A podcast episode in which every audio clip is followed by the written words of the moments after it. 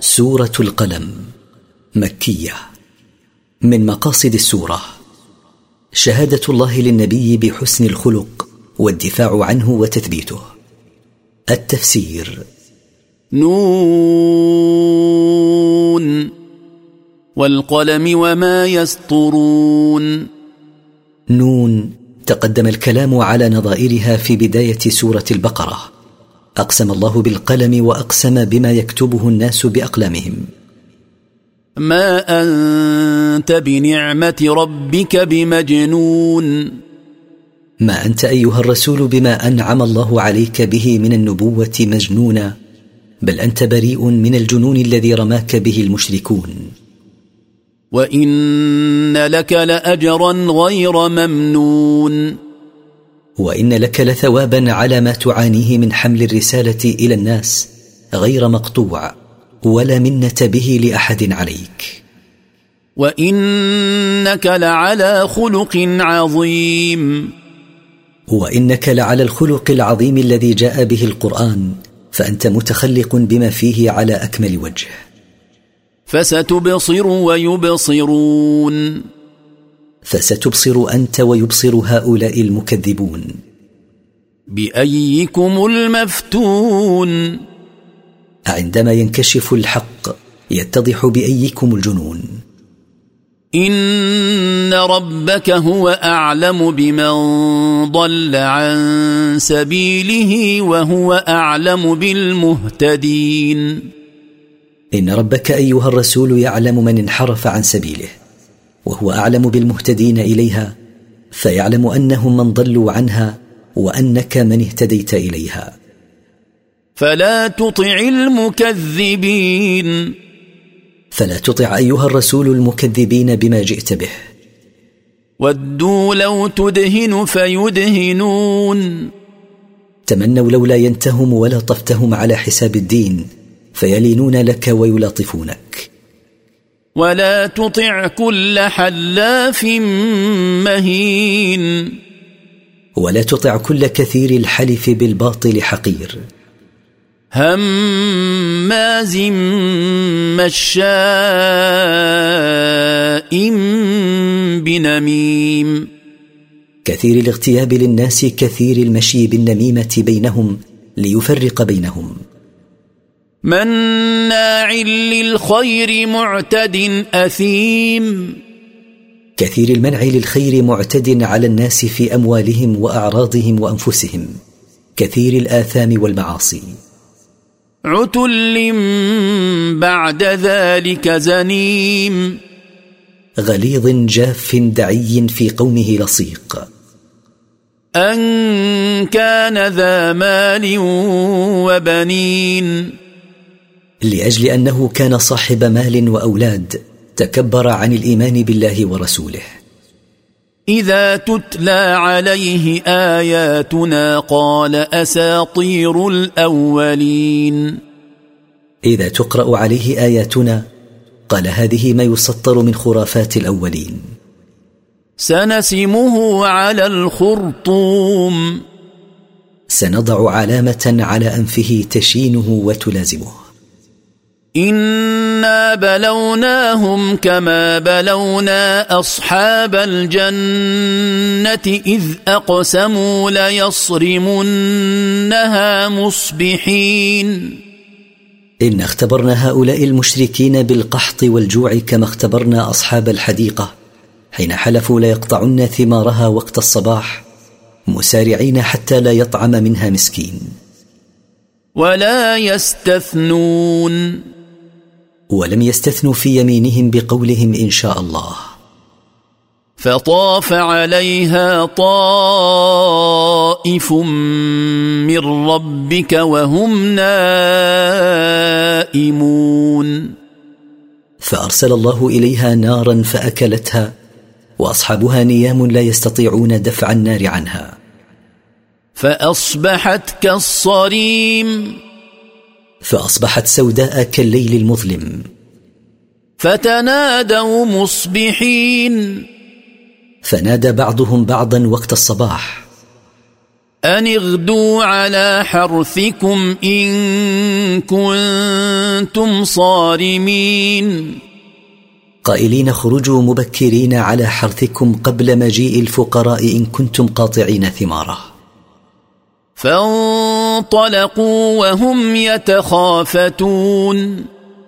فساروا إلى حرثهم مسرعين يحدث بعضهم بعضا بصوت منخفض. ألا يدخلنها اليوم عليكم مسكين.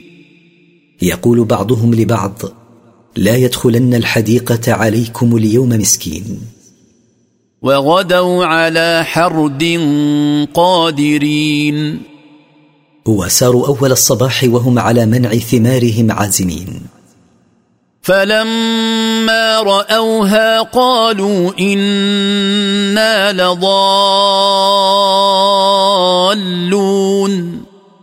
فلما شاهدوها محترقة قال بعضهم لبعض لقد ضللنا طريقها. بل نحن محرومون. بل نحن ممنوعون من جني ثمارها بما حصل منا من عزم على منع المساكين منها. قال أوسطهم ألم أقل لكم لولا تسبحون؟ قال أفضلهم ألم أقل لكم حين عزمتم على ما عزمتم عليه من حرمان الفقراء منها؟ هل لا تسبحون الله وتتوبون إليه؟ قالوا سبحان ربنا إنا كنا ظالمين.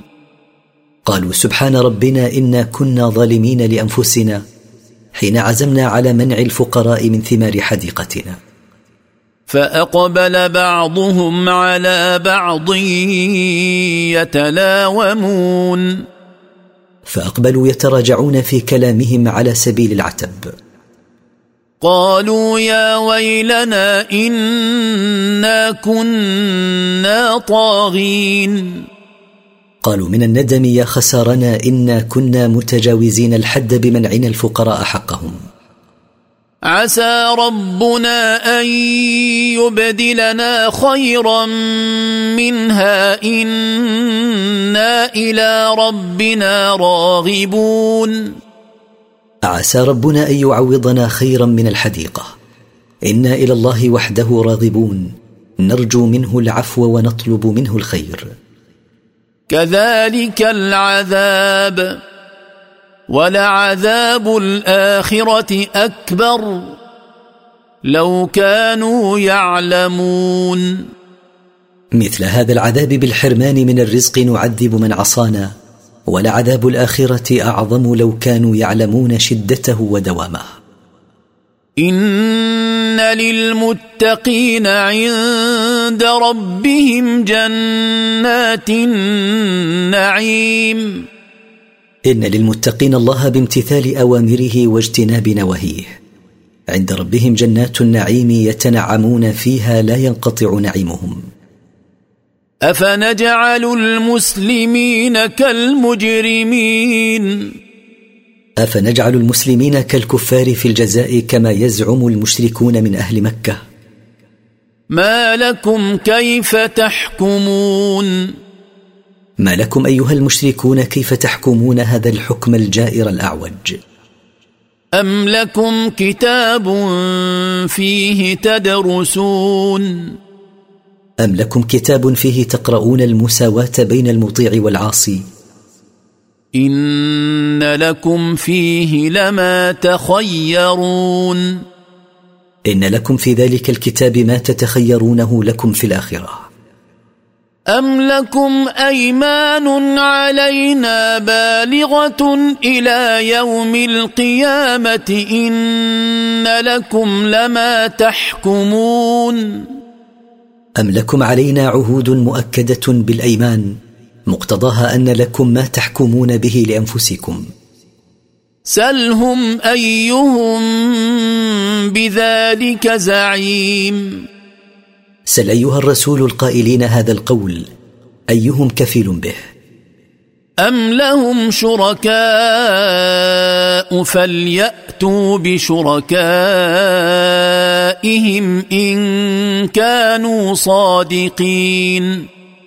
أم لهم شركاء من دون الله يساوونهم في الجزاء مع المؤمنين؟ فليأتوا بشركائهم هؤلاء. إن كانوا صادقين فيما يدعونه من أنهم ساووهم مع المؤمنين في الجزاء. يوم يكشف عن ساق ويدعون إلى السجود فلا يستطيعون. يوم القيامة يبدو الهول ويكشف ربنا عن ساقه ويدعى الناس إلى السجود فيسجد المؤمنون ويبقى الكفار والمنافقون لا يستطيعون أن يسجدوا. خاشعة أبصارهم ترهقهم ذلة وقد كانوا يدعون إلى السجود وهم سالمون. ذليلة أبصارهم تغشاهم ذلة وندامة. وقد كانوا في الدنيا يطلب منهم أن يسجدوا لله وهم في معافاة مما هم فيه اليوم. فذرني ومن يكذب بهذا الحديث. سنستدرجهم من حيث لا يعلمون. فاتركني أيها الرسول ومن يكذب بهذا القرآن المنزل عليك. سنسوقهم إلى العذاب درجة درجة. من حيث لا يعلمون أن ذلك مكر بهم واستدراج لهم. وأملي لهم إن كيدي متين. وأمهلهم زمنا ليتمادوا في إثمهم. إن كيدي بأهل الكفر والتكذيب قوي فلا يفوتونني ولا يسلمون من عقابي. أم تسألهم أجرا فهم من مغرم مثقلون هل تطلب منهم أيها الرسول ثوابا على ما تدعوهم إليه؟ فهم بسبب ذلك يتحملون امرا عظيما فهذا سبب إعراضهم عنك. والواقع خلاف ذلك فأنت لا تطلبهم اجرا فما المانع لهم من اتباعك؟ ام عندهم الغيب فهم يكتبون ام عندهم علم الغيب فهم يكتبون ما يحلو لهم من الحجج التي يحاجونك بها. فاصبر لحكم ربك ولا تكن كصاحب الحوت اذ نادى وهو مكظوم. فاصبر ايها الرسول لما حكم به ربك من استدراجهم بالامهال. ولا تكن مثل صاحب الحوت يونس عليه السلام في التضجر من قومه إذ نادى ربه وهو مكروب في ظلمة البحر وظلمة بطن الحوت. لولا أن تداركه نعمة من ربه لنبذ بالعراء وهو مذموم. لولا أن رحمة الله أدركته لنبذه الحوت إلى أرض خلاء وهو ملوم. فاجتباه ربه فجعله من الصالحين. فاختاره ربه فجعله من عباده الصالحين. وان يكاد الذين كفروا ليزلقونك بابصارهم لما سمعوا الذكر ويقولون انه لمجنون. وان يكاد الذين كفروا بالله وكذبوا رسوله ليصرعونك بابصارهم من شده احداد النظر اليك لما سمعوا هذا القران المنزل عليك. ويقولون اتباعا لأهوائهم واعراضا عن الحق. إن الرسول الذي جاء به لمجنون. وما هو الا ذكر للعالمين. وما القران المنزل عليك الا موعظه وتذكير للانس والجن.